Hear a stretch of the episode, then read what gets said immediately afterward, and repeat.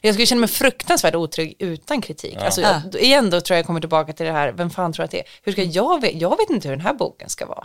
Eller jag menar, det, är liksom, det, är, det finns ju många människor som jag litar på betydligt mer än mig själv när det gäller att få fram en bra text. Jag tror inte alls på det enskilda geniet. Nej. Inte i forskning, inte i litteratur, inte i någonting. Det låter som ett härligt sätt att förhålla sig till andras kritik. Liksom. Ja, men den kommer ju vare sig man vill eller inte, så känner Ja. jag med allt. Alltså, Ja. Antingen så kommer den här boken är tryckt och någon recensent hatar den eller någon läsare hatar den, eller så kan min kompis som jag ändå litar på säga, du det här var ju skit, så här kan du inte skriva. Det är bättre att få det då. Alltså, Ja. Texten hade varit lika dålig även om min kompis inte hade sagt något.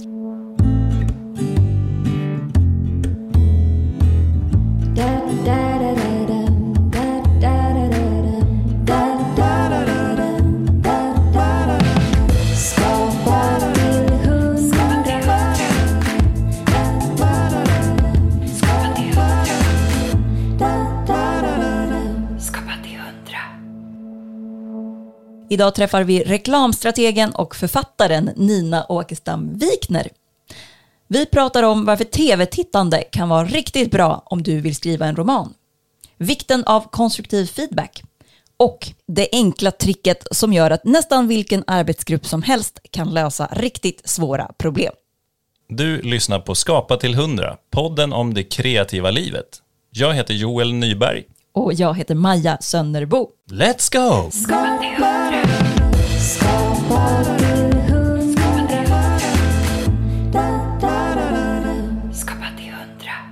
dricker du kaffe? Vill du ha jättegärna lite kaffe. Med lite Oatly eller mjölk?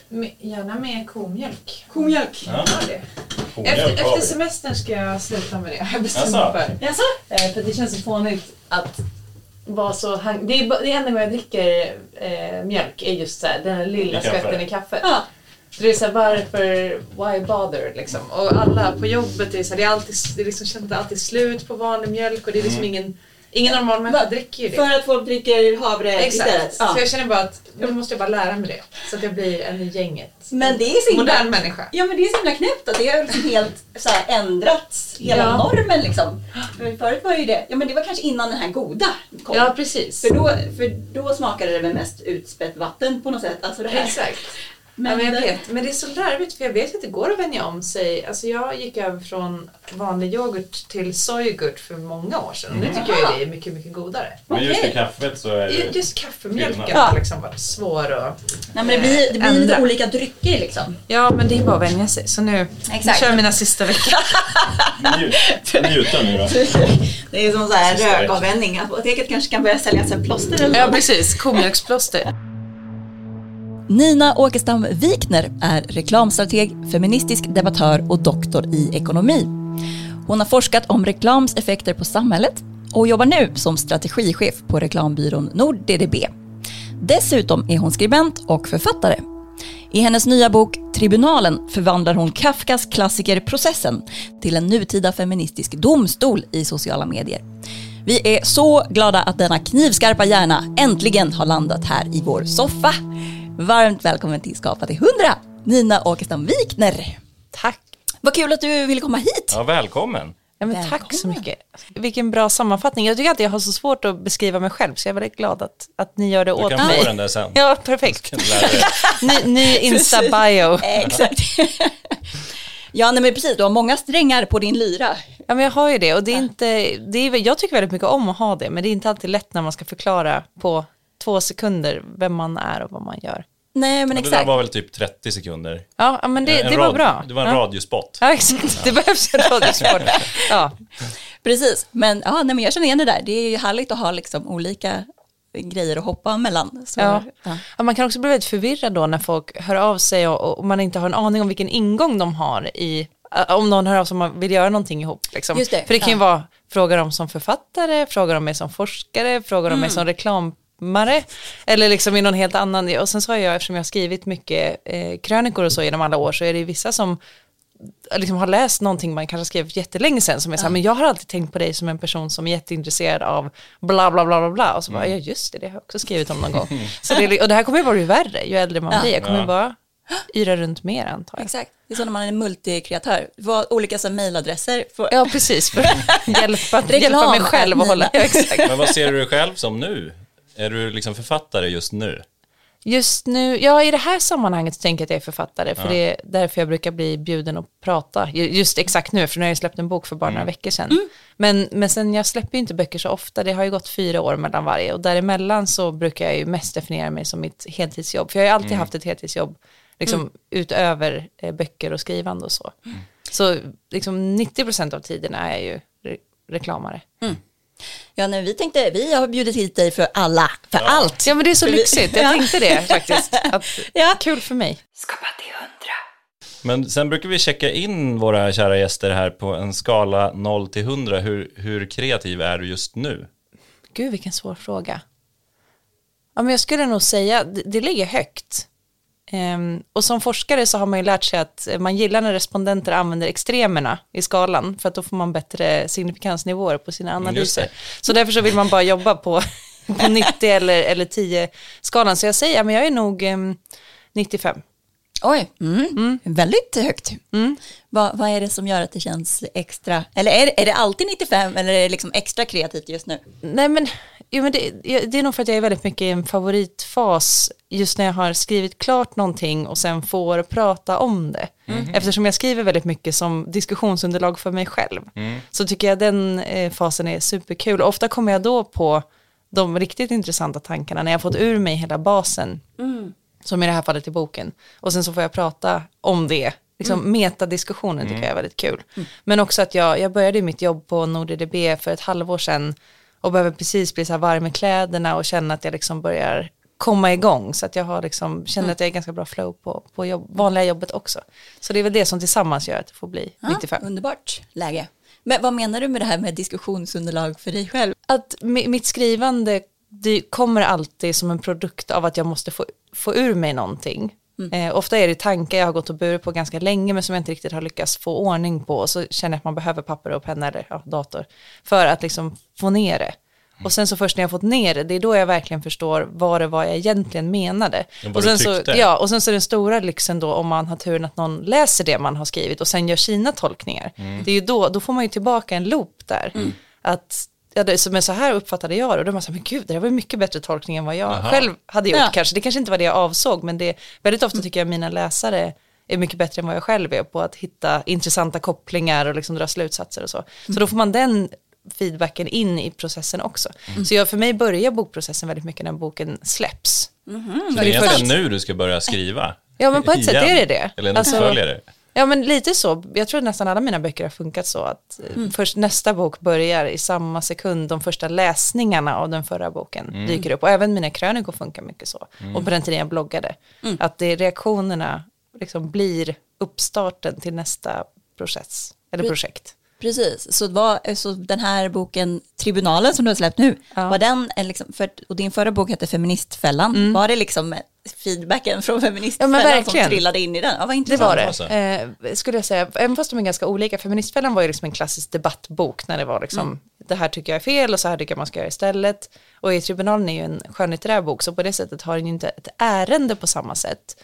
Men det var ändå så att jag kände när jag skrev Feministfällan att jag, det var många frågor som jag grubblade på då, som jag inte riktigt kunde ta ut svängarna kring. För att när man skriver fack så vill man ju förhålla sig till verkligheten som den är. Man kan inte bara hit, fabulera fritt och så här, om vi fortsätter på det här spåret då kanske det blir så här och så här. Men samtidigt känner jag att det var det jag behövde för att verkligen poängtera hur, hur dumt många av de här sakerna som jag tyckte Ja. var dumt i feminismen, hur dumt det faktiskt är eller hur dumt det faktiskt kan bli. Ja. Om vi inte skärper oss nu. Och då var skönlitteratur ett naturligt sätt, eller romanformen blev liksom ett naturligt sätt att jobba vidare på det. Att så här, men, om- för där kan man ju ta ut svängen och där kan man hitta på att så här, men om vi fortsätter på den här, eh, den här linjen så kan, kan vi hamna här och så kan man fundera på hur skulle det bli och vad skulle hända då. Så att på det sättet så blev det nästan en direkt fortsättning. Men också att jag märkte att Feministfällan hittade ju många läsare men också väldigt många läsare är ju jätteobekväma med att ta upp en så här feministisk debattbok. Kanske framförallt killar tilltalas inte så mycket av det och många, många tjejer också är så här, men det där känns, känns inte så kul. Men då kanske man kan tänka sig att ta till sig typ samma tankar fast i en lite mer rolig och liksom lättsam romanform. Ja, nej, men verkligen. Det var verkligen min reflektion. Vi har båda lyssnat. Vi har inte hunnit till slutet, men vi har hunnit igenom en stor del. Eh, det var också min, en av mina tankar att så här, det, det är ett smart grepp.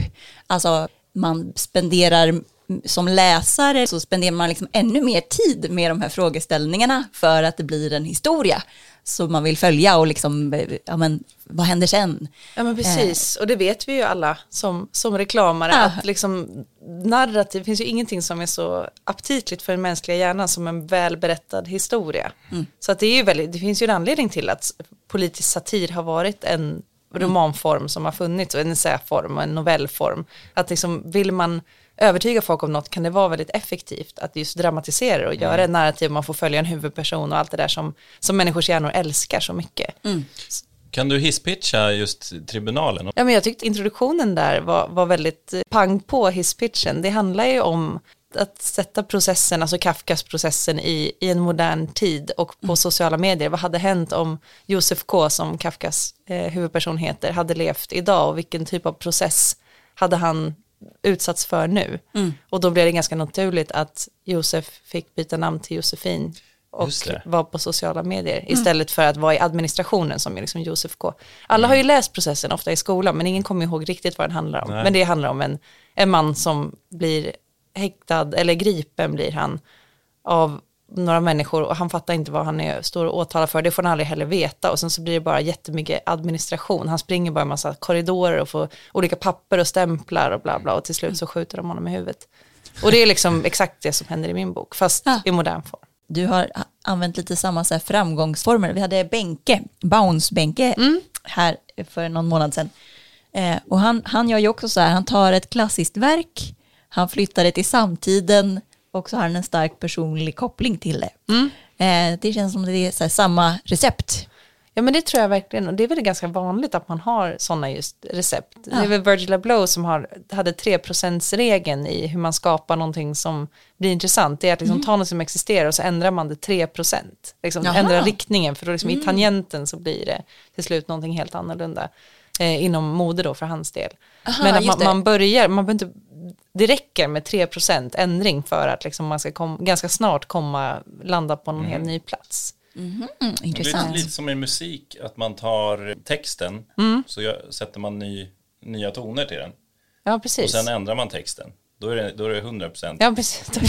ja, men exakt. Man börjar, ja, precis. Du behöver inte liksom revolutionera allt från början, Exakt. utan du gör det steg för steg. Skapa till hundra. Den är otroligt eh, intressant, men hur, hur kom du på liksom, idén?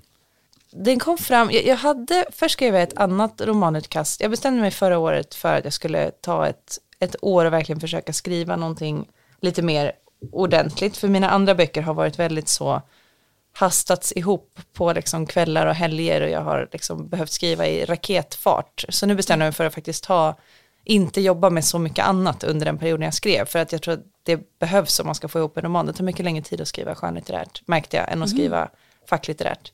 För det är så mycket, man måste hitta på. Det tar mycket längre tid att hitta på än att skriva ner om man säger så. Ah, right. Mm. Eh, och bara tänka ut hur ett rum ser ut och beskriva det är mycket jobbigare om rummet inte finns på riktigt än om det är bara man beskriver något man har varit med om. Så, eh, så, så det, tar, det tar längre tid. Eh, så då gjorde jag det. Och då skrev jag först ett romanutkast som handlade om en värld där alla män försvinner helt plötsligt över en natt. Och hur den världen skulle vara. Eh, och så skrev jag klart det. Eh, men det blev liksom inget bra. Inte? Nej, Det låter ju jätteintressant. det låter intressant och det finns ju ganska, det var också ett så här svars, för det, den typen av böcker har ju skrivits också flera gånger tidigare fast i olika tider och jag tyckte det var intressant. Eh, en av de kändaste är ju från 1300-talet, Kristin de Pizans Kvinnostaden och sen så gjordes det en, en, ett nytt omtag på det som heter, vad fasen heter den nu då? Den är från antingen sent 1800-tal eller tidigt 1900-tal som också handlar om ett samhälle med bara kvinnor. Och det vore roligt att liksom återbesöka den idén i nutid och vara så här, vad skulle hända nu då? När vi ändå har nått jämställdhet på så många plan, vilka delar skulle totalt haverera om alla män försvann och hur skulle då de kvinnor som var kvar försöka lösa det? Men jag fick liksom inte till det och så Vad kan var det det- vara ibland. Vad var det som inte funkar då? Va, med varför jag inte fick ihop Ja, eh, eller var, boken? varför kände du så här, nej men det här blev, det här kastar vi liksom. Ja, men jag tror att jag hade svårt att hitta historien i det där. Ehm, och också att jag, jag är inte riktigt funtad i att skriva riktigt långt. Jag tror att den boken hade behövt bli liksom mer av ett epos. Jag hade velat följa flera karaktärer och så, så har jag inte riktigt tålamod och lägga så många år. Alltså det tar ju tio år att skriva en tjock bok och jag har inte det uppmärksamhetsspannet riktigt. Men någonting som jag återkom till hela tiden när jag skrev den boken, det var just att jag trodde att en sak som skulle hända skulle ju vara att sociala medielogiken skulle få fritt spelrum, för det är ändå till stora delar en kvinnlig arena. Eh, Och den skulle nog i princip vara intakt då, om alla män försvann. Och det skulle gå ganska fort, trodde jag, till att eh, de som nu är stora profiler, politiska profiler på Instagram till exempel och TikTok, skulle bli det i verkligheten också. Ja. Eh, Det är en ny typ av populism skulle hända när liksom, eh, den, de, männens politik försvann. Eh, Så då började jag tänka på så här, hur skulle det bli? Då insåg jag att det var nog den mest intressanta historien egentligen. Eh, och därur så kom liksom tribunalen, plus då min egen känsla såklart av att ha varit eh, politiskt aktiv på sociala medier i 15 år och känslan av hur ofta det faktiskt känns som att man är i en just någon typ av tribunal eller märklig rättsprocess där man inte riktigt förstår spelreglerna och de ändras hela tiden. Precis. Och alla är väldigt, väldigt missnöjda men kan inte riktigt förklara varför. Eh, och så försöker man försvara sig mot någon slags evigt rörligt mål på något sätt. Ja. Så det är också ett sätt att bearbeta liksom, egna upplevelser. För I boken så, är det ju, så blir ju Josefin K kallad till en domare som heter Unicorn 90, 97. 97. 97. Och ja, men just sitter i den här rättsprocessen där som livestreamas och att folk också kommenterar hela tiden. Ja. Vi diskuterade precis innan du kom. Det är ju satir på ett sätt, men det känns ju också som att, eller för mig, jag upplever det som att, men det är ju så här. Eller, Ja men precis, och det var det som var roligt, för när jag började skriva boken så var den ganska allvarlig. Men sen bestämde jag mig för ganska tidigt att jag ville ha, ehm, jag vill inte hitta på sånt som inte måste hittas på. Mm. Så alla kommentarer som finns i boken är tagna från internet på riktigt. De Ah, är kul. ordagrant liksom, Ja. tagna. Från dina? Inte bara från mina, bara, men nej. från, från eh, svenska sociala medier. Alla eh, repliker som alla säger, inte Josefin, de är mina egna, men alla andras repliker är också tagna från eh, internet eller från dokusåpor, framförallt Bachelor. eh, så att jag ordagrant skrivna, eh, för att jag liksom ville hitta, jag ville vara säker på att jag nailade tonträffen hos de här lite yngre tjejerna, för att jag umgås ju inte jättemycket med 20-25-åringar själv. Så det gjorde att det, blir så, kan bli så himla fånigt när man försöker eh, låtsas att man pratar yngre än vad man själva verket är. Ja. Så då bestämde jag mig för att jag måste titta och, och lyssna väldigt mycket på hur sådana här människor pratar för att eh, få till tonträffen. Men då insåg jag snabbt att det är mycket roligare om jag bara skriver, då började jag skriva ner eh, repliker från framförallt The Bachelor. Eh, för det är ju mycket tjejer som pratar med andra tjejer. Det är ju liksom, eftersom The Ba- Bachelorna är ju bara med då och då. Mestadels det. är det ju tjejer som hänger i ett hus och pratar med andra tjejer om tjejiga saker. eh, och det gjorde att det blev en väldigt bra, där fick jag väldigt mycket stoff. Och sen så bara insåg jag när jag hade den här listan med liksom hundra, hundratals repliker att det här är ju skulle nog kunna vara allt människor säger i den här boken. Bara om man byter, byter sammanhang på det så blir det liksom, ehm, Det var ju till och med fe felformulerade ord också. det är väldigt Ja, ganska mycket felaktiga ja. ordstäv. Ja. Eh, och det är ju en grej som är svår för, eh, jag är ju född i mitten på 80-talet, Ja. så jag är ju inte supergammal, men jag är tillräckligt gammal för att bli helt panikslagen när folk säger fel på de här Ja. ordstäven. Men sen så inser jag att i- till viss del så är det ju vissa ordstäv som har ändrats, Mm. alltså de är så. Det som jag tycker är fel, det är så de, de heter. Kommer du ihåg några ord nu? Jag kommer inte riktigt ihåg nu. Att man är till exempel, när någon är lite full så säger man att man är lite rund om fötterna. Istället för rund ja. under fötterna. Alltså sådana Ja, grejer det. som blir liksom, Exakt. det är inte riktigt Nej. makes sense. Men ändå typ, man fattar ju typ vad de menar. Eh, Så det gör att det blir ett väldigt tydligt språk. Så på det sättet så känns det som att jag inte har hittat på någonting alls nästan. Fast hela historien är påhittad, för det har ju faktiskt inte hänt. Men som, apropå det du sa, att det känns ju som att på ett sätt är det, är det satir och det är skruvat och galet, men på ett sätt så är det ju inte riktigt det. Och jag tror att det är det som gör att det var tvunget att bli kul, för samtiden är ju rätt kul.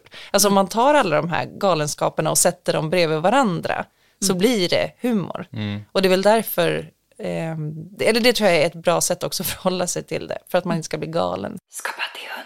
Jag tyckte du sa i Framgångspodden att du inte känner dig lika påhoppad som vissa andra i den feministiska debatten. Nej, Är det så fortfarande? För det här var några Ja, år nu är sedan. jag ju typ bortglömd. Så nu är jag, jag, blev, jag fick ett hatmejl häromdagen, jag blev nästan glad.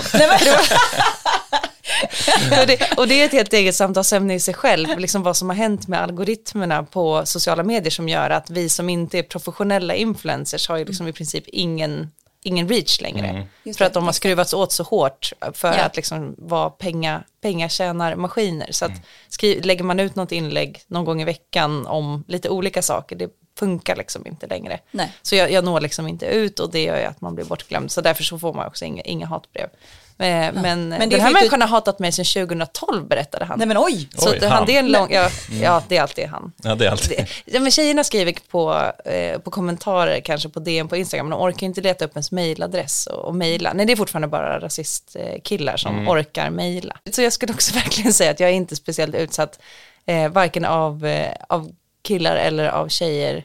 Men det är klart att jag, en av anledningarna till att jag inte är det är ju, tror jag, att jag är väldigt försiktig med hur man uttrycker sig för att undvika att det ska bli fel. Eh, men det kan ju också bli väldigt tröttsamt och det gör också att jag får långa perioder när jag inte orkar hålla på. Ja. Ja, men och det är väl också i det som du skildrar i boken, det är ju just att det är liksom interna rättsprocesser i sociala medier och det blir, så, det blir så kontraproduktivt för hela rörelsen, att man är så himla upptagen med att på, peka på varandra, så här, "Åh, nej det var fel och jag blev kränkt och, och att istället för att prata om så här, okej hur ska vi fixa det här med jämställdheten Ja. då? Eh, Ja, jag har en liten spaning om vad det beror på, för det gäller ju inte bara den feministiska rörelsen, Nej. utan många luckor eller fickor på internet har ju liksom den här kulturen av att det blir väldigt liksom, man samlas för att man vill samma sak eller man är intresserad av någonting gemensamt, någon, någon hobby eller något politiskt område eller så, men sen så går det ganska snabbt till att det blir väldigt så här hetsk stämning. Eh, och jag tror att det ganska mycket beror på att det har blivit som en genväg till att lära sig någonting, att följa människor på sociala medier. Alltså om man inte orkar lära sig hantverket helt själv från grunden eller liksom läsa alla de här böckerna oavsett vad det är man är intresserad av så har man kunnat bara följa en person och sen tar man liksom deras sätt att tänka och fungera och liksom lär sig baka eller lär sig feminism eller lär sig Sveriges historia eller vad det nu är man vill göra utifrån den personens Just det. perspektiv.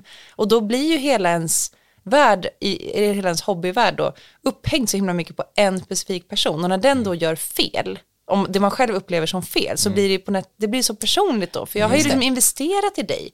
Du är min bakningsguru eller min feministguru eller min skidåkningsguru, vad det nu må vara. Så det, var ju du som skulle göra det här åt mig. Och nu körde du fel bil eller åt fel mat eller sa någon, hade någon politisk uppfattning som jag inte håller med om och då faller liksom hela bygget. Vad intressant. Ja, exakt. För, ja, precis. För du har blivit en del av min identitet Exakt. och därför blir jag skitkränkt om du gör fel då. Precis, min- medan om man har byggt sin hobby eller sitt intresse med massa olika byggstenar så Ja. blir det inte speciellt skört om en person, alltså om jag har läst hundra böcker om surdegsbröd så spelar det inte så stor roll om en av de bakningsboksförfattarna tycker som inte jag gör i, säg, strandskyddsfrågan. Jag, jag kan liksom leva med det. Det är okej så länge den personen gör bra bröd. Vad har du fått för reaktioner på tribunalen? För det var bara några veckor sedan Ja, den den, släpptes. de, de börjar komma nu, vilket är jättekul. Nu börjar liksom de första läsa klart. Eh, Både i min nära bekantskapskrets och jag har också börjat få några recensioner. Och det, är- de är väldigt positiva än så länge och det är jättekul för jag var ju skitnervös. Det här är ju verkligen det mest, minst bekväma jag har gjort eh, i mitt liv. Alltså, Ja, utan tvekan. Varför då? Det är så mycket mer självutlämnande att skriva skönlitterärt för man liksom släpper in sina tankar på ett helt annat sätt. Och också lite så här pretentiöst och fånigt. Alltså jag pratade med eh, Patrik Lundberg som också är författare. Han peppade mig väldigt mycket under uppstarten av det här projektet och sa att för jag skämdes så mycket för att jag hade tagit ledigt från jobbet för att skriva en bok och det var så himla pinsamt. Och han var så här, men det känner alla, det är så sjukt pinsamt att skriva en bok. För det är så här, vem är jag att hålla på med det här? Alltså, och sen ska jag bli läst och det ska ges ut. Alltså det är väl en sak att skriva och bara lägga det i en låda, men just den här, kä- den här viljan att liksom ta ö- sätta sig i andra människors bokhyllor som, vem, tror, vem fan tror att du är? Ja verkligen, vem fan tror att du är? Den, eh, den känslan tror jag är väldigt vanligt förekommande bland författare och så även, vilket man inte riktigt får när man skriver politiskt eller liksom debattböcker, för då har man ju ett ärende. Det är inte jag själv riktigt, det är, det är frågan. Så har det varit för mig i alla fall. Men nu så har det känts som att det är mycket mer självutlämnande och mycket mer pretentiöst att skriva roman. Eh, Så därför så har jag under senaste halvåret bara haft så här mardrömsbilder av alla sätt man skulle kunna såga den här boken på. Allt ifrån att människor som jag känner och som står nära mig som på olika sätt har påverkat kanske karaktärer i boken. Det är inte som att någon är dem, men, men man tar ju inspiration från människor man känner. Att någon skulle bli jätteledsen och kränkt över mm. att de tycker att jag var taskig till att någon recensent skulle bara tycka så här, vem är den här reklamfjanten som helt plötsligt har fått för sig att hon kan skriva. Så, ja. så det är skönt att det än så länge inte har hänt något av det. Nej, du har pustat ut ja, li lite grann. Lite, alltså ja. det kan ju fortfarande hända såklart. men jag hoppas inte. Ja, men har du, är det, har du brottats med det här under skrivprocessen liksom, eller har du kunnat hålla i? Nej, nej, jag har brottats med det hela tiden. Ja. Eh, det är tur att jag har haft en deadline, eftersom jag hade ett år på mig. Det var, mm. Sen skulle jag ju börja jobba heltid igen, så då är man ju tvungen att bara power through. Just det. Ja, men du tog liksom ledigt helt från, från jobbet? Och liksom... Ja, precis, från heltidsjobbet. Så jag jobbade med eh, då satt, jag var kommissionär i Kommissionen för jämställda livsinkomster under, mm. det höll på i två år, så det var liksom sista året på det. Och sen startade jag min egen podd, litteraturpodd. Eh, och sen så skrev jag på boken. Så ja. det var det jag gjorde förra året. Kulturåret. Ja, ja. men det låter ju superhärligt att ha så här, eh, men också begränsat, så här, litet projektår. Ja, men precis. Jag tror att jag, jag behöver det i alla fall. Jag svarar bra på ramar och liksom mm. planer. Så att jag gör mm. alltid en plan för mm. hur saker ska genomföras och så gör jag det bara. Jag är den världens fyrkantigaste person. Jag väntar, väntar aldrig på inspiration. Nej, du, hade du det som 9 till 5 stuket? Ja, hur, ja, såg verkligen. Dina, hur såg dina skrivrutiner ut? Eh, de såg ut så att jag skrev varje morgon 9 till 11 eller 9 till 12. Mm. Eh, och resten av dagen gjorde jag de andra sakerna. Och så var det måndag till fredag. Kollade på Bachelor på kvällarna. Mellan, ja. kvällarna. och skrev, antecknade flitigt. Ja. ja men just det, men det är smart. Mm. Ja för det är ju som att hjärnan är i alla fall, sen är ju folk olika, men min hjärna är definitivt också mest krispig också när det kommer, framförallt när det kommer till skrivande på morgonen. Sen där på kvällen funkar det knappt alltså för mig. Nej, mm. Nej men också bra att liksom få det avklarat på något sätt, den här mm. liksom mest krävande delen. För det var verkligen bitvis väldigt krävande, alltså men inte känslomässigt, ibland var det också, men framförallt mentalt, att bara hålla ordning på den här påhittade världen, så att den liksom mm. stämde. Okej, så att det inte um, blev fel. Det blev fortfarande massa fel, det var ju mycket redaktörsarbete, det tar också mycket längre tid märkte jag att redaktöra, eller vad heter det, redaktera, redigera en, eh, en roman jämfört med en fackbok. Just för att det är så mycket så här, ja men den här personen hade ju den här färgen på tröjan mm. där och så mm. måste man ändra det och så vänta du, de här scenerna liksom hänger inte mm. ihop för det var ju, dörren var ju där och nu är den där och sådana saker. Så mm. man måste ju vara som en skripta också Precis. till sin egen text. Men hade du, hade du en redaktör som du jobbade med eller var det du jag hade min förläggare, alla mina böcker är ju förläggarprodukter på så sätt att liksom vi har bestämt vad den ska vara och hur den ska göras innan första ordet är skrivet. Vilket okay. är väldigt skönt apropå att jag då gillar att ha en, projektifierad mm. process. Men vad den ska vara, alltså, ute, alltså ett, i berättelsen, typ ett synopsis eller mer Nej, så här, det här en, ännu mer löst i början. Ja. Alltså alla mina böcker har kommit till för att eh, Simon Eh, min förläggare har hört av sig till mig och sagt nu tycker jag att du ska skriva en bok och då säger jag så här nej nej nej nej jag vill inte jag vill inte och sen så tjatar han lite och sen så frågar han så här men vad ska den handla om och så säger jag ja men det här kan det vara mm. och då säger han bra då skriver vi kontrakt på det imorgon typ för att han vet att han måste bara för så fort vi har det så blir det liksom av mm. så den här boken fick han tjata mest med den började tjata han på i tre år innan jag Oj. fick okay. komma igång och då fanns det inte ens ett synopsis utan då var det bara liksom det här är Eh, är idén då. Och då var det ju då den första romanidén som vi skrev kontrakt på. Sen så mm. kastade vi den och sen gjorde vi om. Men så det, honom har jag haft med under hela processen. Sen har jag haft tre kompisar som har varit liksom första läsare, mm. eh, vänskapliga, friendly fire med människor som jag litar väldigt mycket på i olika aspekter. En kompis som är väldigt duktig inom feministiska frågor, en kompis som är väldigt duktig på romankomposition och en som är manusförfattare som är mm. duktig på dramaturgi och historier. Så liksom Bra. få deras olika perspektiv på det. Så de läste väldigt så här rough draft. Med, just det, medan du skrev och sen kunde du få tillbaka feedback. Ja, jag hade hela första, ah, jag, jag, skriver, men så har jag alltid gjort, jag skriver från början till slut. Och mm. sen eh, bjuder jag in. Men jag skriver fort. Alltså jag, jag skriver fort och gör många revisioner. Mm. Så att första utkastet skriver jag, det skrev jag på två, tre veckor kanske. Mm. Eh, och sen så liksom har man omarbetat det under ett halvårs tid. Eh, men jag tror också att det är min vana från både min akademiska bana, jag var ju forskare, jobbade mm. som forskare i sex år och då jobbar man ju verkligen så, alltså med jättemycket revisioner. Mm. Eh, och man blir reviewad av väldigt många olika människor som man i det akademiska systemet vet man inte ens vilka de är, för det är ju anonymt. Just de det. får inte veta vem jag är och jag får inte veta vem de är, man tittar bara på texten Just det. och hanterar det via mail under liksom flera månaders tid. Eh, Okej. för att det inte ska finnas någon, någon bias då i vem, som, vem är det som har forskat fram det här, det ska inte vara viktigt. Just det. Så det är att man blir väldigt van vid att låta främmande människor, och, som man ändå kan någonting om det här, eh, li, använd, ge sig på ens text. Och de kan ju vara väldigt, de måste jag ju följa. Eh, men som skönlitterär författare måste jag inte följa de tipsen jag får. Då är det ju ändå upp till mig vad jag är mer om. Men generellt sett så följer jag alltid, jag försöker välja människor och bjuda in i processen som jag litar så mycket på att det ska väldigt mycket till för att jag inte ska göra som de säger. Eh, och samma sak när man jobbar med reklam och har varit copywriter, då är man också väldigt van vid att så här, man lägger ett förslag på bordet och sen är det upp till väldigt många människor att göra det till sitt sen, för jobbet är inte att texten är i sig bara ett verktyg för att andra människor ska kunna göra saker med den på något sätt. Precis. Eh, så jag är rätt van vid att folk yxar på kraftigt. Du, du känner dig trygg i det, att få Jag skulle känna mig kritik? fruktansvärt otrygg utan kritik. Alltså, Ja. jag, igen då tror jag jag kommer tillbaka till det här, vem fan tror att det är? Hur ska jag, ve- jag vet inte hur den här boken ska vara. Eller jag menar, det, är liksom, det, är, det finns ju många människor som jag litar på betydligt mer än mig själv när det gäller att få fram en bra text. Men ser du det då som att du har inte skrivit den här boken, utan ni har gjort det som ett team? Mm, Ja, verkligen.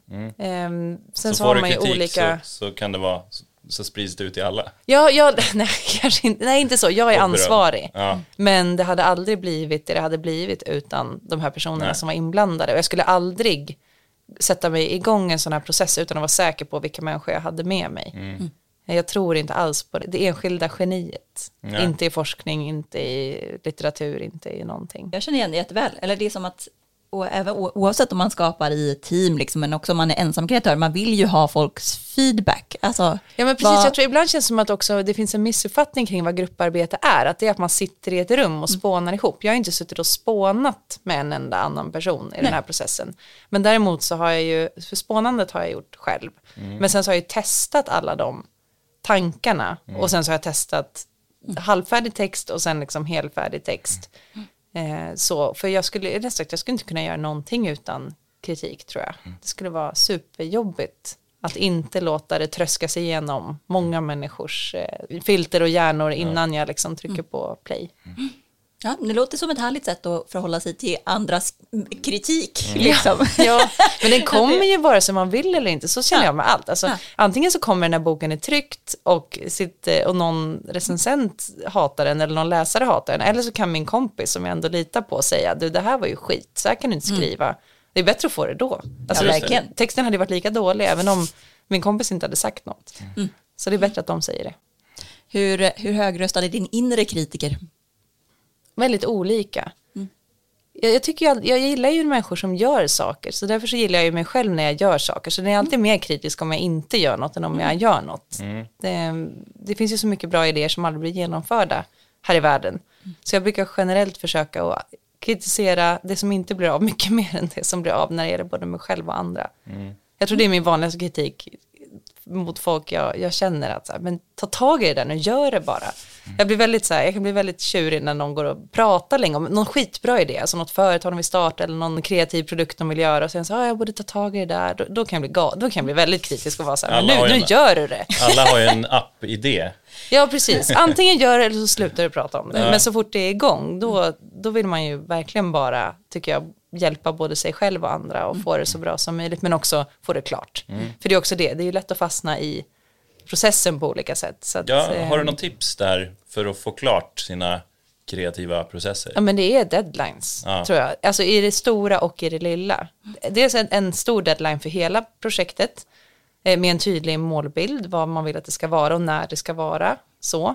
Men sen så att man bryter ner det eh, från början. Okej, men om jag nu vill ha en bok, ja men som jag visste att jag ville ha en bok på hyllan den här våren.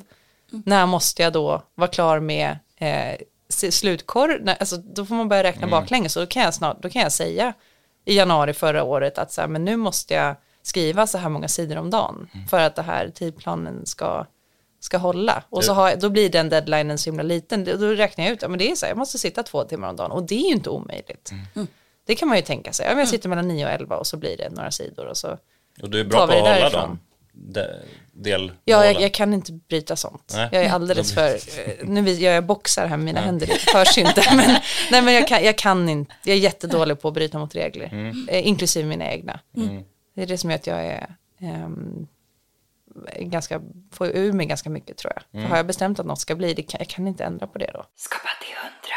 Och blir det alltid något, eller misslyckas du också med saker? Nej, alltså inte med att få klart saker. Nej. Eh, det har nog aldrig hänt. Men däremot kan jag ju såklart misslyckas med att det inte blir så bra som jag vill. Eh, det händer ju hela tiden, framförallt när jag forskade. Herregud vad mycket som gick och dog, eh, hel, jämt. Men igen så blir det så här, det är svårt att se det som misslyckande efter ett tag. Det är klart man känner det precis då, när man eh, har jobbat på något i flera år och sen så funkar det inte som man har tänkt sig, så det blir ingenting. För forskningen är ju väldigt, jämfört med andra kreativa processer, då kan det ju vara 80% bra och ändå komma ut eh, i någon form. Men forskningen är ju väldigt så antingen eller, antingen blir du publicerad eller så blir du inte det. Och blir du inte publicerad då gills det inte. Så då kan jag jobba på något i tre år som sen bara är så här, nej men den här datan höll inte eller de, det var inte intressant nog. Då bara dör hela projektet. Eh, och det är ju lätt att känna en otrolig, alltså det är ju sån fruktansvärd känsla just när, det, när det uppstår. Men är det de här andra reviewarna som bestämmer det? Att det här håller inte? Nej, liksom? det håller inte. Det finns ingenting i det här värt att jobba vidare på. Nu, nu stryper vi hela skiten. Och ibland kan det hända att man jobbar vidare i en sån reviewprocess i flera månader också innan man kommer fram till att så här, nej, det här gick inte, det blir reject liksom. Eh, och det heter också rejection. Det är väldigt så här hårt. Reject manuscript. Ja. Eh, Så det är jättetufft. Men samtidigt så lärde man mig tvungen, enda sättet för mig att hantera det där var att tänka att ja, men det var en process, jag lärde mig något och nästa studie kommer bli bättre. För annars skulle man ju bli galen Så av att blev- tänka det varenda gång. Alltså, jag kan jobba på det här i flera år och det kommer inte komma ut någonting. Ingen, Nej. alltså allt är bara waste. Så då måste man ju tänka process. Och samma sak som jag tänker att det där första manusutkastet som jag slängde liksom 300-400 sidor, det behövdes ju för att det skulle bli den här boken. Ehm, så, då fick det vara så. Men vill du berätta lite om din eh, forskning och vad du, vad du Ja, det gjorde kan, jag, där? det kan jag gärna göra. Och det är också ganska spännande, apropå att vi pratade om kreativitet och skapande, så ligger ju forskarvärlden, tror jag, väldigt mycket närmare de andra kreativa yrkena än vad man tror. För det är ju verkligen så här, man hittar på en idé, eh, fast den rör då det ämnet man forskar inom. Och sen så försöker man på olika sätt göra den verklig genom massa olika processer och tillsammans med andra och så. Så jag tyckte inte alls att det var ett svårt steg att gå från reklamkreatör till reklamforskare. Det kändes väldigt mycket mer naturligt än vad jag hade trott. Det är inte en speciellt liksom, fyrkantig värld om man säger så. Men just man hittar på ett påstående, eller en hypotes. eller exakt. Mm. liksom en idé till en teori, eh, hur man ja, kan komplettera en teori. Varför beter sig människor? I mitt fall så, jag forskar ju inom marknadsföring och reklam och då är det, det ligger ofta ganska nära konsumentbeteende och det ligger nära psykologi. Så om man ska säga ett ämne som är mer vanligt att folk kan lite om så ligger det ju nära, ganska nära psykologiforskning, det jag har hållit på med. Man håller på med experiment och liksom studerar hur människor beter sig och hur de reagerar på olika saker. Och då har man ju då idéer om, i mitt fall trodde jag att när jag började forska att eh, eftersom jag visste att det fanns forskning som sa att människor som blir utsatta för väldigt stereotyp och liksom enformig reklam mår ofta dåligt av det så tänkte jag att människor som blir utsatta för normbrytande och icke-stereotyp reklam borde ju då potentiellt kunna må bra av det. Men det var det ingen som hade studerat just det här positiva sambandet så då bestämde jag mig för att min doktorsavhandling skulle handla om det. Eh, Så det, det var liksom grundidén. Så den fick jag ju när jag jobbade. Att jag, för jag, jag själv hade en sån stark intuitiv känsla att det borde vara bra för världen om reklam var mer, hade mer mångfald och var mer eh, gränsöverskridande på olika sätt eftersom vi avbildar människor och vi tapetserar stan och internet med olika bilder av människor så hur de bilderna ser ut vet vi ju påverkar folk och då borde man kunna använda det både negativt och positivt. Då. Och vad kom du fram till? Nej, men jag kom fram till att det var så. Eh, inte, all, inte alltid på alla sätt jag trodde och exakt på de, med de eh, sambanden som jag trodde.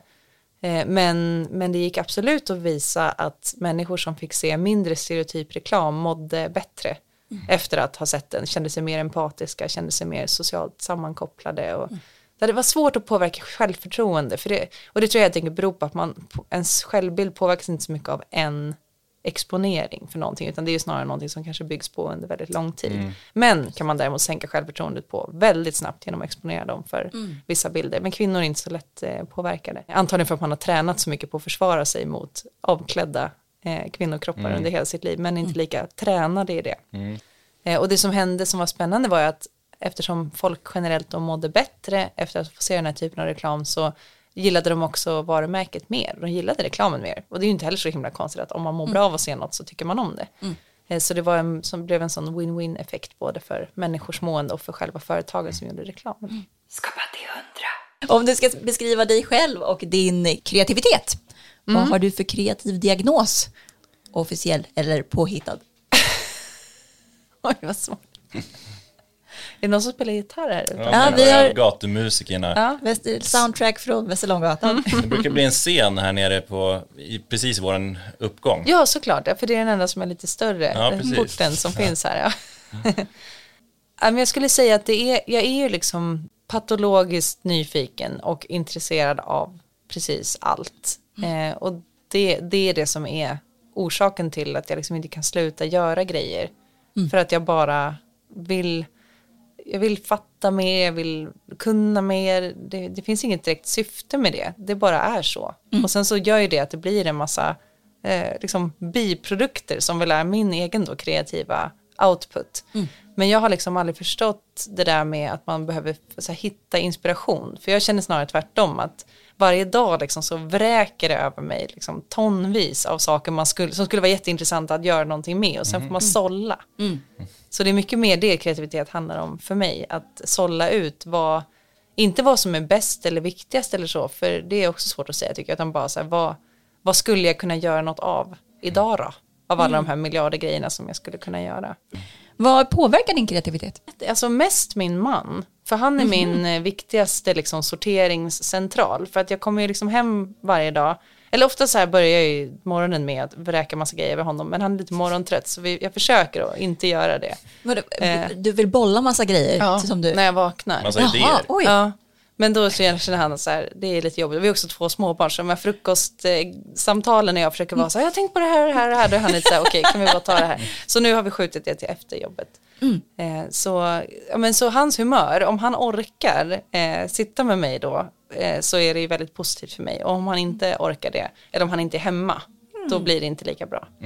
Eh, så han är utan tvekan den viktigaste liksom, ehm, sorterings och liksom förfiningsmekanismen. Just och så det. har jag några sådana kollegor också som gör det under dagen. Eh, för jag skulle inte klara mig åtta timmar utan det. Alltså jag, apropå det här med hur, min, hur jag skrev min bok också, att jag behöver alltid in, få in andra människor för att, för att Bolla låter så himla torftigt men det är ju typ det man Ja. gör. Man får, det är som att det växer en jättestor boll i ens huvud och så måste man bara kasta den till någon och se om den studsar. Ja. Men, och det kan vara, jag läste det här eller jag tänkte på det här. Precis. Ofta någon som säger något och så man så ah, det- så- och sen så kopplar man ihop liksom, grejer som man själv har Ja, just det. Och tänkt då vill, på. behöver du få, ut, få utlopp för det, liksom. Precis. formulera det. Typ. Formulera det och allra helst till en annan person och sen så skriva ner det. Så det blir liksom väldigt mycket anteckningar och, och så. Intressant.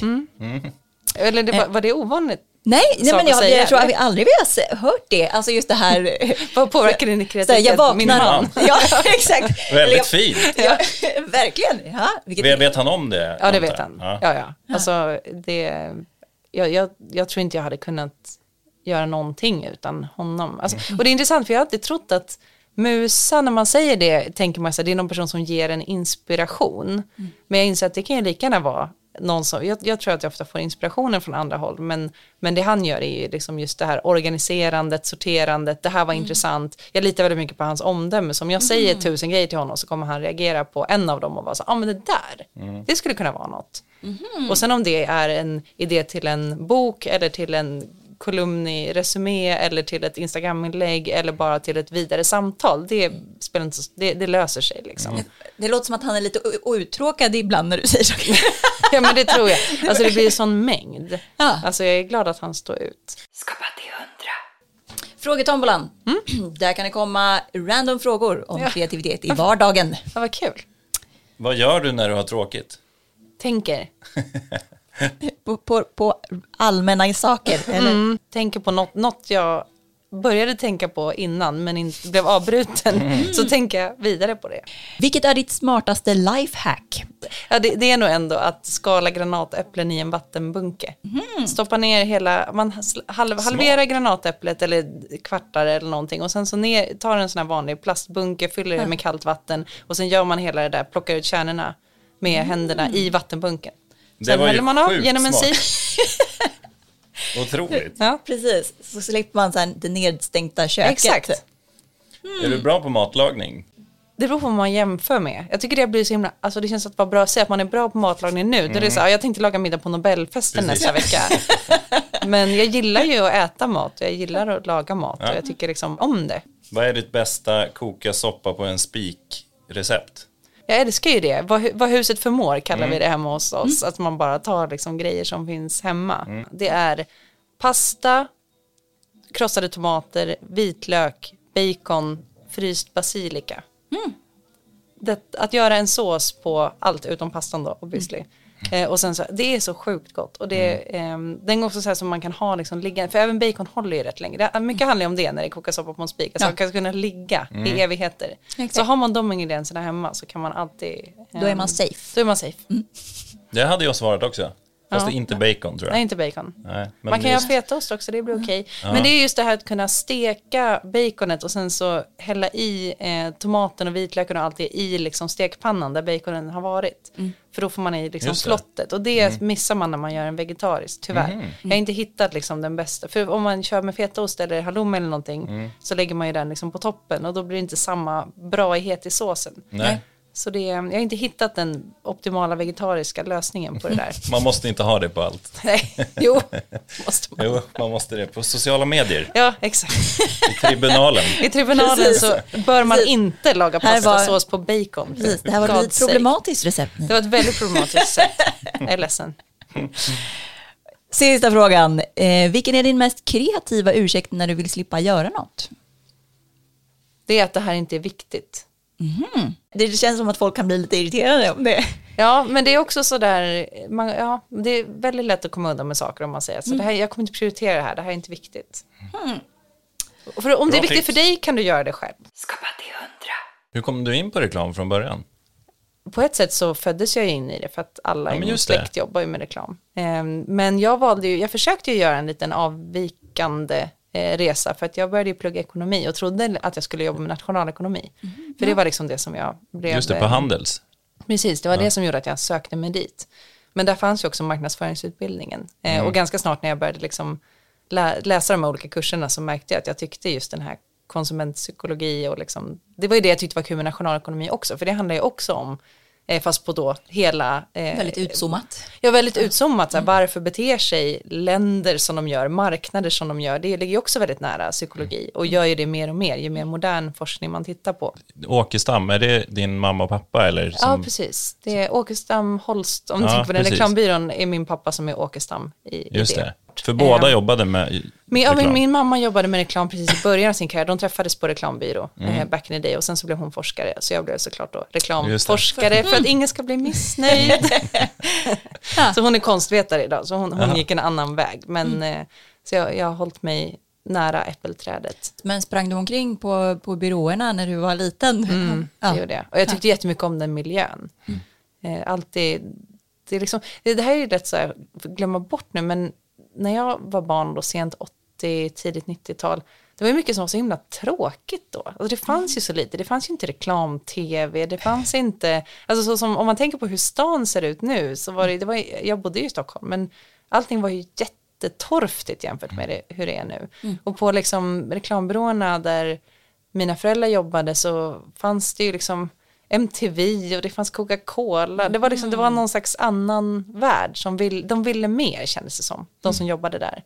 Och det tror jag alltid har varit eh, viktigt för mig, det där att vilja mer. Ehm, även om som sagt, sen kan man ju behöva kämpa med känslor av att man känner sig pretentiös och fånig och sådär. Men det får man bara stå över. För att ehm, alltid gillat sammanhang där folk satsar. Men när kom du på just att du älskade att skriva?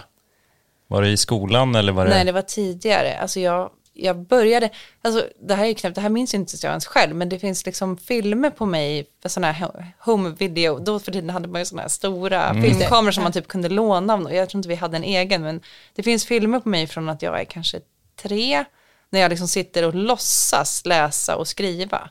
För jag kunde ju inte det. Men jag liksom sitter och leker skola och min lillebror så här, springer omkring som en galning och så här, kastar grus och slänger traktorer omkring sig. Och jag sitter så här bara, kan du vara tyst? Jag försöker läsa och så sitter jag liksom med boken upp och ner och jag så här, nu ska vi se.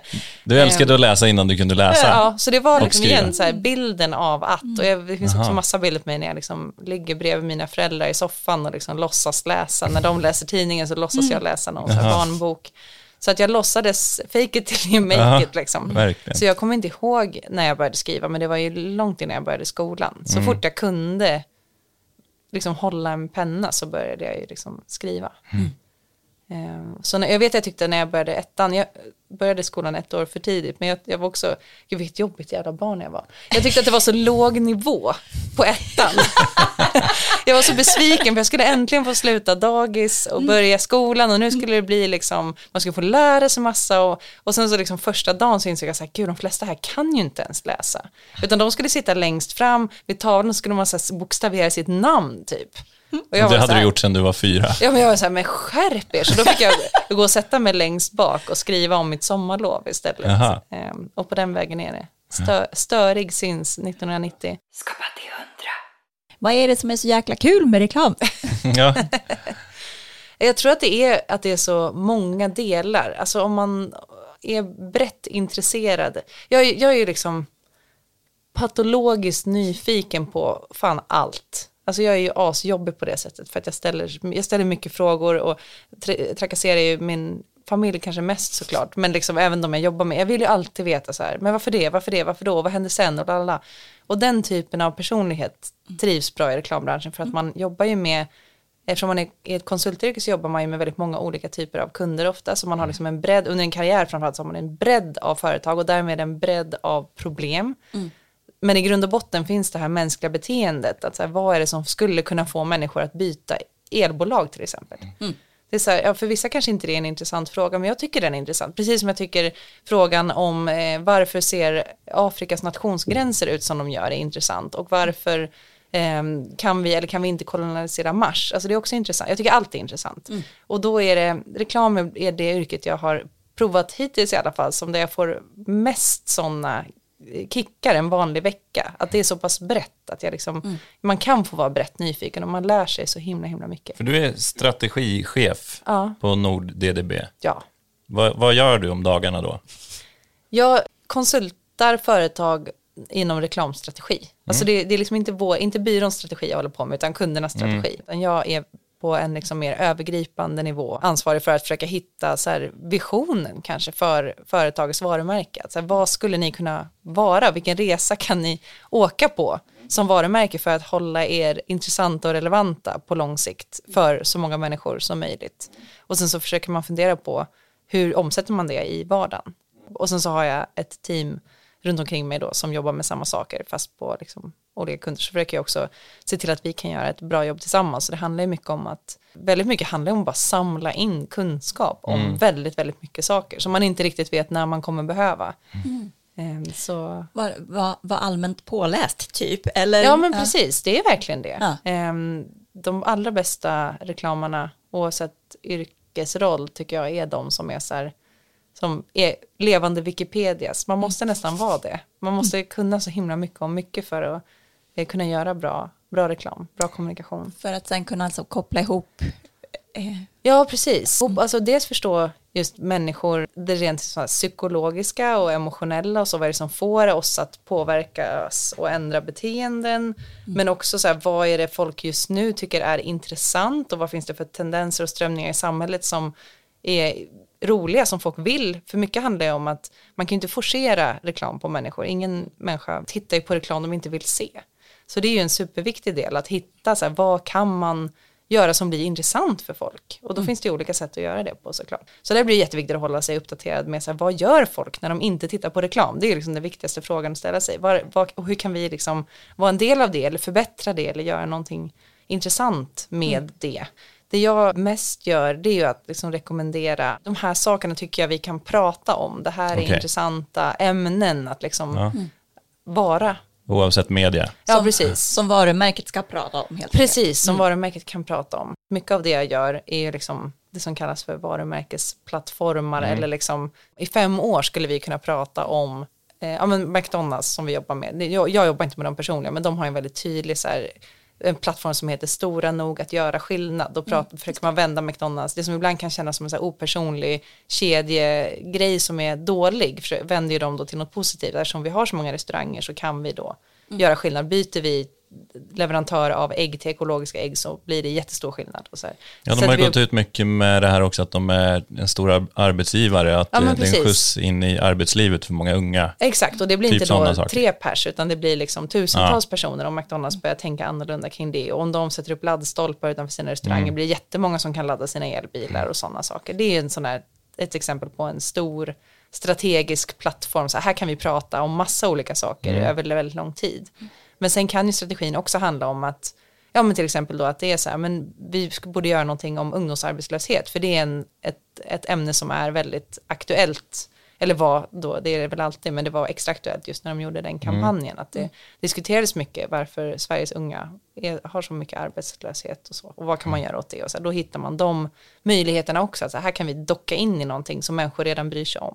Skapa till hundra. Alltså förut så var jag nog mest intresserad av just det här, hur kan man få människor att ändra sina beteenden och det tycker jag fortfarande är intressant. Men nu blir jag också jätteintresserad av hur kan man påverka företag och människor som jobbar i företag att vilja göra som jag säger. Ja. Alltså det är så här den stora grejen, tycker jag, när man, och det tycker jag nästan alla säger när man blir äldre. Att Man inser att hindren kanske inte är där egentligen ute på marknaden så mycket som internt på de här företagen. Jag blir så sjukt, kan bli besatt av att så här, förstå det politiska spelet inom de här stora organisationerna och vem ska vi prata med och vad behöver den för ammunition för att kunna övertyga sin chef och sådär. Så mitt jobb nu är mycket, handlar ju mycket mer om, om den typen av konsulteri än om att bara göra en rekommendation på det här tycker jag ni borde säga i er reklamfilm eller er annons. Det blir liksom en del av många delar som man måste få på plats för att få de här grejerna att hända. Vad är dina, har du kommit fram till några bästa tricks där? Hur, hur gör man? Ja men det viktigaste, och där kommer vi tillbaka egentligen, det är verkligen så här full circle med människors drivkrafter. Alltså det viktigaste blir ju att förstå vad vill den här människan som jag sitter med? Eh, för jag tycker det är underbart med mänskligheten att vi är så jäkla eh, dåliga på att veta vad vi egentligen själva, alltså och svara på en fråga så här, vad vill du och vad är viktigt för dig? Det är väldigt sällan vi kan det. Eh, men däremot kan man genom att observera och liksom lägga pussel komma fram till vad det är egentligen som är viktigt. Och det är ju nästan omöjligt att övertyga en människa om att göra någonting som de inte vill. Som sagt, då är man ju tillbaka i det där konsumentbeteende fast då inom företag. Att så här, vad, vad har de här olika människorna i det här rummet för, för mål? Och varför, vilka är kompisar, vilka är sura på varandra, eh, hur kan man liksom släta ut eh, sådana där konflikter som finns som gör att kanske folk bara inte kan samarbeta och därför blir, kommer man inte vidare. När jag var mer ny i min karriär så tror jag att jag hade jättedålig förståelse för det där, för jag trodde liksom, också kanske färgad såklart av att jag hade pluggat ekonomi och det är mycket så här rationalitet och beslutsprocesser och man är så här, jag trodde verkligen att företag vill tjäna pengar och så länge vi föreslår saker som kommer göra att de troligtvis tjänar mer pengar kommer de vilja det. Men så är det inte alls. Nej. Företag vill absolut inte tjäna pengar. För företag har ingen vilja alls. Företag är inte en människa, de vill inget. Utan företag är ju bara summan av alla människor som jobbar där och de kan vilja tusen grejer. Allt ifrån att gå hem och lägga sig för de har ont i huvudet till att liksom göra en snabb karriär eller flytta utomlands eller eh, hitta en lösning för sina barn. Alltså det finns miljarder viljor och alla de tillsammans måste man hantera. Exakt, ja men också att, så här, att, att verkligheten, även för de som jobbar med, med kreativa saker, även om alla yrken på, på olika sätt är kreativa, att, att det är ju också mycket så här tidsbrist, tänker jag, som gör att man Verkligen. inte, som är en del av, som blir också en del av det som kommer ut, för att det, då blir det så himla lätt att fortsätta göra så här.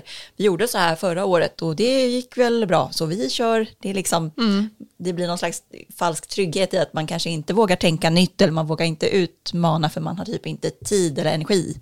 Det är bara, man ska bara få, få det att gå ihop liksom hela tiden. Ja. Ja, och det är ju bland det viktigaste jag i min yrkesroll kan bidra med. Det är ju liksom att tvinga in andningspauser i processen, för det är ju nästan alltid det det, slut, hitta, alltså om jag till exempel får chansen att prata med, presentera någonting för någon av våra kunder, så brukar jag alltid försöka planera in dubbelt så mycket tid som det jag tänker att jag ska prata om tar. För att ge folk som jobbar på det här företaget en, fucking chans att sitta ner i ett rum tillsammans och prata om någonting som är viktigt, men som du säger, inte får tid och man har inte ens tid att sätta alla i samma rum och liksom fatta beslut. Och jag tycker det är fascinerande hur snabbt det ofta kommer framåt, framförallt om man lägger en, skickar med in och så intressanta tankeväckande saker, för folk är ju, ja, som sagt jag fortsätter alltid att imponeras över hur jävla smarta de flesta människor är, alltså när förutsättningarna är okej, det behöver inte ens vara bra förutsättningar, men det behöver vara okej. Sätter vi en, en hyfsat fungerande arbetsgrupp i, i ett rum i en timme så kan man läsa nästan vad som helst. Men det handlar mycket om att ge den timmen. Så det Smart. kanske är det viktigaste strategiska In- rådet jag kan ge. Exakt, liksom, inte bara presentera en idé utan ha lika mycket tid efteråt där Ja, folk precis. det kan landa in. Liksom. Ja, och, och prata sig igenom så att man faktiskt kan komma fram till vad man, hur man ska ta det vidare. Skapa till hundra. När har det gått åt helvete? Eh, alltså, mitt liv nu går ju frukt, fullständigt åt helvete för att min dotter är jätte, jättesjuk. Oj, Eh, är det så sådana saker kan ju också hända som är så här, det är Ja. inte så mycket med jobb att göra. Oj. Eh, hon fick en diagnos när hon var två och ett halvt, hon är tre nu, som är livslång och väldigt, väldigt allvarlig. Så hon kommer Oj. liksom alltid att vara väldigt sjuk. Oj. Eh, inte dödligt, men liksom hennes, hennes liv och därmed vårt liv kommer liksom inte alls bli som vi hade tänkt oss. Eller som alla föräldrar tänker sig när man, eh, när man får ett barn. Eh, så det är ju det, är det som är intressant, för när man hamnar i sådana här framgång, motgång så tänker man ju ofta att det är sånt man själv kan kontrollera. Men eh, helt plötsligt så får man helt nya ramar för allting. Så det görs inom en helt ny box. Ja. Eh, och det påverkar ju jättemycket såklart. Men igen då kanske inte alltid på sättet man hade trott, apropå det här med, då lär man sig vad som är viktigt i livet egentligen. Och ja, på ett sätt gör man ju det, men det är kanske inte det man trodde. Eh, så för mig har ju det, det som då är viktigt i livet egentligen visat sig vara att fortsätta på det som vi, den banan vi redan som familj hade och försöka hålla oss så nära som möjligt den. Inte att vi helt plötsligt kastar allting över ända och gör på ett helt annat sätt. Så det blir en typ av reality check på det sättet också, att jag insåg att så här, det sista jag vill är att ändra någonting. Vad var det för sjukdom? Får, vill du säga? Absolut, det är en, en jätte, jätte ovanlig sjukdom som heter Retts syndrom. Eh, Som är en helt slumpmässig eh, sån genmutationssjukdom som en handfull barn får varje år i Sverige. Men som några hundra i världen, så- hjärnan får liksom för sig att den ska sluta koda för ett protein och det gör att man påverkar allt, liksom, både kognitivt och fysiskt och så. Oj, okej. Och det är också intressant apropå det här hur man tänker. Alltså, jag har ju alltid vetat att det finns en miljard saker som kan hända, men på något sätt så tar ju inte hjärnan in att det kan det. Nej. Och så bara, jag, jag tänker på det ofta nu, varenda gång jag liksom ser en person i rullstol. Alltså jag har aldrig tänkt att det där ska ha med mig att göra. Och vad, knäpp, vad knäppt det är, för så tror jag Ja. alla tänker som inte är i den situationen. Man vet ju att det finns, alltså hjärnan kan göra matematiken, att ja men så, tro- troligtvis i livet kommer man någon gång vara med om någonting som är dramatiskt på det sättet. Men man tar inte in det förrän det faktiskt händer. Och då kan man gå runt och känna sig så jävla dum. Alltså, men hur har jag inte, varför skulle just jag klara mig? Eller varför skulle just vi klara oss? Skapa till hundra. Vad eh, händer härnäst i ditt liv? Det ska jag försöka få lite folk att köpa min bok. För tydligen Ja. så är förlaget väldigt stressade över att den inte säljer. Nej, Det är ett varmt tips. Ja, precis. Så att det, det, är mitt viktigaste Ja. uppdrag. Ehm, nej, och, och det har jag förstått, det är väldigt mycket, det har verkar alla ha problem med nu. Att, eh, dels handlar det om att alla algoritmer har ändrats så himla mycket. Så att det som förut gick så att få så en naturlig spridning på. Det, jag vet inte om ni har märkt det också med podden, för jag pratade med andra poddare som säger att så här, vi får liksom inte ut våra avsnitt. Alltså även följarna på typ Instagram och så här, de får inte upp det i sina Nej. flöden. Nej, det är så här, Nej, poddapparna, ja. Men så här, att få spridning på liksom en spännande gäst, alltså den som någon nyhet, så här, det går typ inte. Ja, nej, det är ju väldigt, väldigt svårt. Ja. Och, och som sagt, de ändrar liksom lite premisserna ofta. Alltså men att de precis. skruvar på, nej, nu måste det vara ännu mer rörligt för att, alltså, ja. Ja men exakt, så det är väldigt svårt att komma igenom och sen så också har jag förstått eh, som traditionell media är ju väldigt svåmt med liksom krig, valår, inflation, det där, så att så här, böcker ligger så här super, super långt ner på allas, allas priolistor. Det är nu vi Så att- behöver lite böcker. När det är Ja, jag så- tänker det också. Ja, men så nu får jag använda all min samlade marknadsföringskunskap då för att försöka, Men försöka få ut ljudbok då? boken.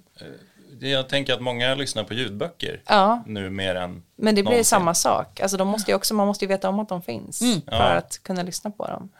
Det, förutom att försöka sälja den här förbannade boken då, så är det att försöka fortsätta på mitt, mitt vanliga jobb och liksom kämpa, jag är ju som sagt halvår in så det är ganska nytt Mm. fortfarande och se om hur, hur man kan bli eh, bättre som chef. Jag är ju liksom ny som chef också. Mm, det är ju en stor liksom, personlig så här, grej jag har velat testa apropå saker som man Mm. föresatte sig liksom, någon gång i tiden. Så här, ja, men Mm. någon gång så vore det kul att vara chef, liksom. ha personalansvar och testa hela den biten. Så, så nu får jag göra det, så det känns ju kanske som det som personligen för mig är allra viktigast. För boken är ändå min tredje. Jag tror att jag hade varit det, blir, det är ju annorlunda när man gör någonting för tredje gången mot när man gör det för första gången. Och chefsgrejen är första gången och boken är tredje gången. Så det blir så här, just nu, det är väl det jag tänker på mest så här, inför hösten och så. Att, ja, men hur, hur ska jag bli bättre på det? Och så. Vad gör du då för att vara en bra chef? Försöker inspireras av andra bra chefer. Jag har ju tack och lov haft en hel del sådana. Eh, och, och känt en hel del sådana. Eh, även om de inte har varit mina chefer. Så försöker liksom, apropå system och sådär.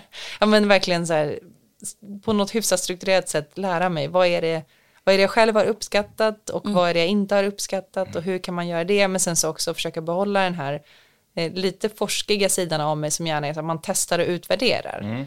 Eh, för det känns också som en viktig grej som är ganska underskattad i många organisationer, att man faktiskt kan göra om om något inte blir bra. Alltså det är okej att ha en hypotes, så länge man är transparent med den tänker jag i teamet, så här, nu provar vi att jobba på det här sättet ett tag. Ja, bra. Och så testar vi det.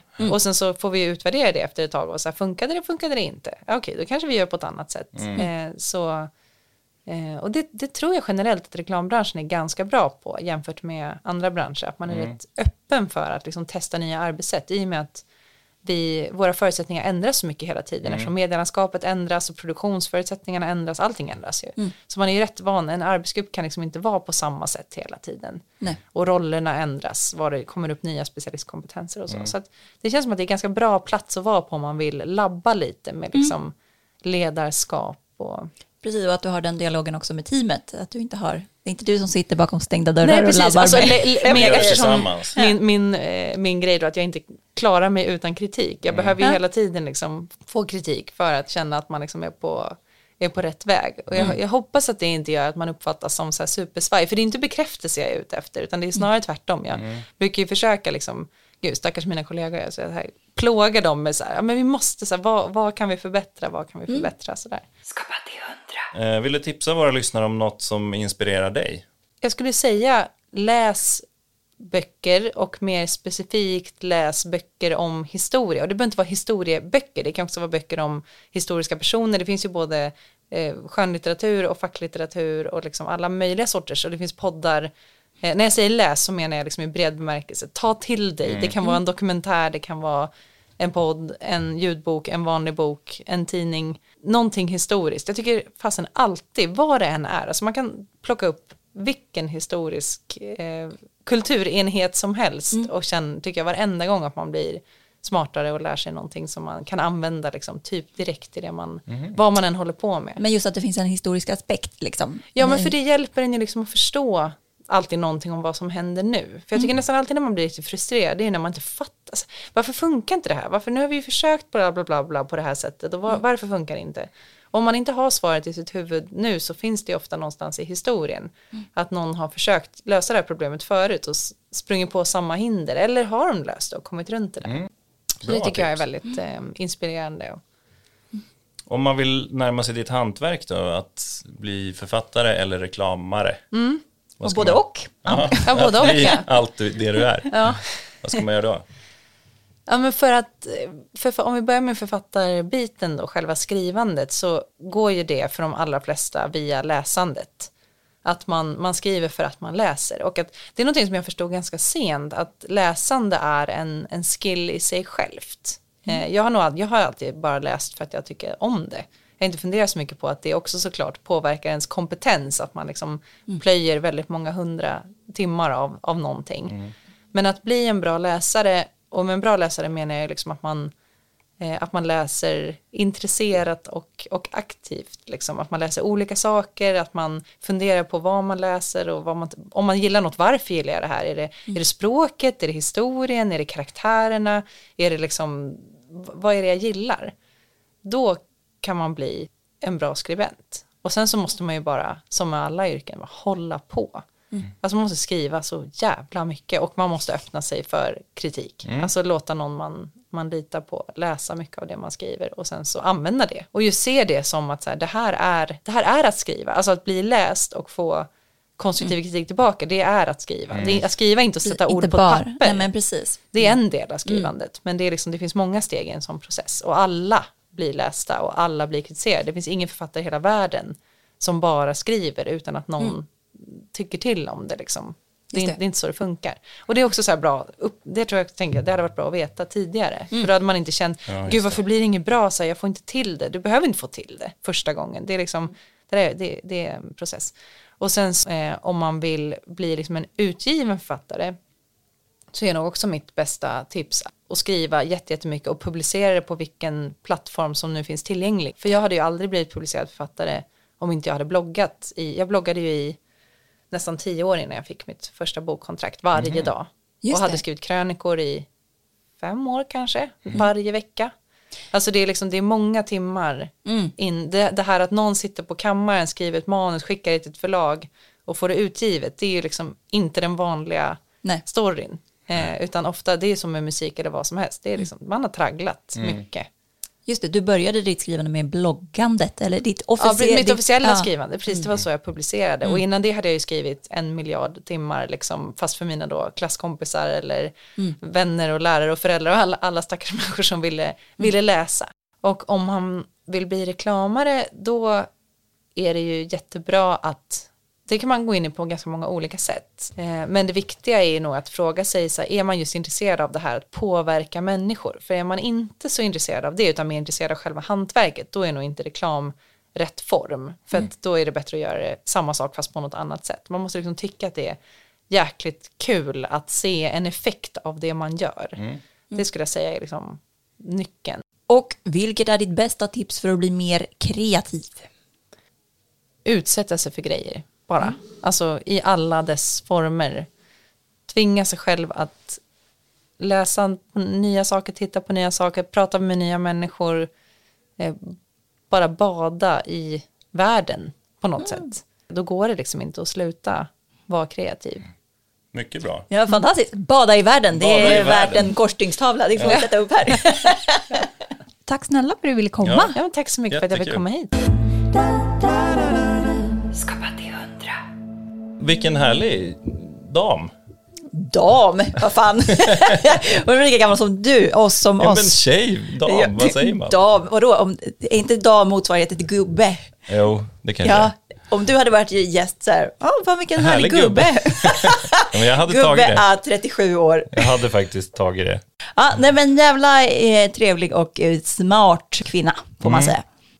Ja, hon verkar, ja, jag har inte sett det riktigt som, som hon säger att hon ser det, alltså att jag hela tiden blir inspirerad av allt möjligt. Och hon verkar ju få hundra idéer på en dag. Jag kanske får fem, tio idéer en bra dag. som men jag det- inte förverkligar liksom. Men ja, Ja, fast jag tyckte att det var en intressant grej, för hon, hon verkar ju ha mer leva i någon typ av bara tankesvärm liksom. Och det kanske vi alla gör, men det känns som att hon hade väldigt stor, stort behov av att bolla grejer. Och att det var typ hennes kreativa motor. För det kanske inte alla har behov av. Jag vaknar inte på morgonen och, och kastar mig över min partner och bara, "Är du, är du det, jag tänkte på det här. du, du gör inte det? Nej, nej, så det känns som att hon har väldigt mycket så här, jag måste, jag tänker på jättemycket grejer, men jag måste också bolla det. Och det är när hon bollar det som hon, som det liksom, Det hon masserar grejer och då hittar hon idéerna. Ja, men det var det jag tog med mig mest tror jag. Att det här med också att få kritik, eller konstruktiv kritik. För jag, jag, jag tror jag har gjort saker ganska mycket för, alltså som mu musiker, kanske i bekräftelsesyfte. Men det är ju jätte, när jag tänker på det så är det ju lika bra att få liksom konstruktiv kritik på saker man gör. Alltså Ja, 100 procent. kreativa saker man gör. Eh, Sen beror det på om det är reklam eller liksom en, en låt. Viss musik sitter jag bara och gör för att jag tycker att det blir skitbra själv. Och jag skiter i vad alla andra tycker. Men ja, i mycket kan det nog vara bra med Ja, men just att det är en väg, alltså typ som hon sa, att det är en väg, jag håller helt med där. Mm. Att det, sen gäller det att hitta både så personerna som man litar på eh, och kanske vars personer som man vill ha feedback av. Alltså för det handlar ju både om att folk ska ha kompetensen, Precis. men också att man ska ha någon slags bra game så att man gör det på ett bra sätt. För det, man kan ju verkligen ge feedback på dåliga sätt Mm. också. Och det är väl att man he, ha, pratar samma språk där, Ja. upplever jag. För att vissa är ju bara sådär... Jag, jag, jag är också en person som efterfrågar väldigt mycket feedback. Mm. Eh, för att jag tycker att det är svinkul och, och så här fila grejer vidare. Och så, vad, eller både att typ, det finns en mottagare, Mm. någon som bryr sig om det man har gjort. Vad, ty, vad, nu- vad tänker du om det här? Och, och också innan det är klart, alltså allra helst. För att man liksom, då får man tillbaka och så kan man knåda vidare. Mm. Men man vill inte ha den här surkarten som är så här, skickar tillbaka en lista. Ah, det här var fel, det här var fel, det här ska vi ändra. Eh, slash mitt namn. Man bara, ja, kul. eh, och man vill heller inte ha motsatsen. Åh, oh, jättebra, jättefint, åh, underbart, eh, hej då. Däremellan, lite lagom. Ja, nej, men alltså så här, det måste vara konstruktivt också. Eller, och det får, man, får, det man blir jätteglad om någon skriver att det var underbart. Men man vill veta varför. Alltså så här, jag vill också här, det ska vara konstruktivt. Du kan inte bara, för om du är bara så här, åh, jättebra, härligt, då blir det liksom oanvändbart. Alltså så här, ja men okej, det var ju kul att du tyckte det. Alltså det är ju kulare, kulare att få beröm än att få bara, det här var alla felen, hej då. Eh, men nej, men så det är en konst att ha, så att jag tänker så här, den typen av samarbeten är ju fantastiska när man kan ha den så här dialogen som liksom knådar, knådar det man skapar vidare är ju superhärligt tycker jag Ja, också. men kritik, konstruktiv kritik av rätt folk Ja, tar jag med mig. exakt. Att det är bra. Du kanske ska ha fler bollplank Ja, i ditt liv. ja. Jag tänkte på en grej! ja. Jag ska prova det. Ja. Nej, men man inspireras ju av att hon är så, men det här bad, vad sa hon, bada i, li, eller bada i, Bada i intryck, eller bada i... bada i livet, typ. Ja. Det där som vi skulle Exakt. brodera. Ja, vi, måste, vi måste göra tavlan. Jag har faktiskt tänkt att vi ska ta många. Vi ska ta flera olika massa. Så vi har ju, jag har ju sjukt mycket citat och smarta grejer som folk har sagt under alla avsnitt. Mm. Att göra, typ. eh, Vi ska ju göra t-shirtar. Mm. Eh, eller tavlor, eller typ printar. Mm. Jag älskar sånt. Jag ska, jag ska, ja, fan, gud vilket bra projekt. Nu kom jag på det. Jag ska börja med, jag har gjort i mitt arbetsrum, har jag gjort en hel vägg till en anslagstavla. Alltså jag har satt kork, kork på Jaha. hela väggen. Så att det är liksom en hel vägg som en anslagstavla. Mhm. Men, så, men nu, och nu när det är klart, jag har tänkt på det liksom ett år innan jag gjorde det. Liksom att, men nu när den är klar så kommer jag på att så här, fuck vad ska jag ha på den då? Jag har bara typ så visualiserat att jag ska ha både så här någon slags planeringsschema, men jag ska ha. Ja, men exakt, jag ska ha massa inspirerande grejer, men nu inser jag så här, eh, okej, vad fan ska jag, jag har inga inspirerande grejer att sätta där. Mhm. Nu sitter det någon fattig affisch och sen är det tomt typ. Så det är en perfekt grej att eh, jag ska börja med att skissa, jag ska börja med att leta upp alla och göra en samling. Alltså jag ska, så jag ska börja jobba med den som ett arbetsredskap. Och sen kan man börja formge de här. Och liksom vad det kan bli t-shirtar och print. Och Jag ser ja, det i nu, nu. Men jag älskar sån här. Eh, ja, men jag älskar när det blir konkret, alltså det blir en enhet. Mm. Alltså, och jag, på så sätt kan jag vara lite av, avundsj- avundsjuk på kreatörer som har mer, ett mer visuellt eh, hantverk. Mm. Jag, jag som skriver eller tänker ut grejer, det är inte lika lätt att visa upp Mm. allt. Alltså, det, blir, det är svårt att paketera visuellt för Mm. att det kräver ett hantverk som, jag, som inte är mitt första hantverk. Liksom. Precis. Eh, men, men jag älskar ju det när det blir något, något som man kan hänga upp, något som man kan ha på kroppen, ett klistermärke typ, eh, något sånt. Så att, eh, mm, mm, mm. Och bada i livet är en av dem. Citaten. Ja men exakt, ja men lätt, alltså lätt. Det. Ja. men precis, vi får, vi får spåra, jag får, när jag klipper här så kommer jag höra, höra exakt smartnessen hon sa, kan vi klippa in här också. En gång till, repris. Exakt. Utsätta sig för grejer i alla dess former. Bara bada i världen. Skapa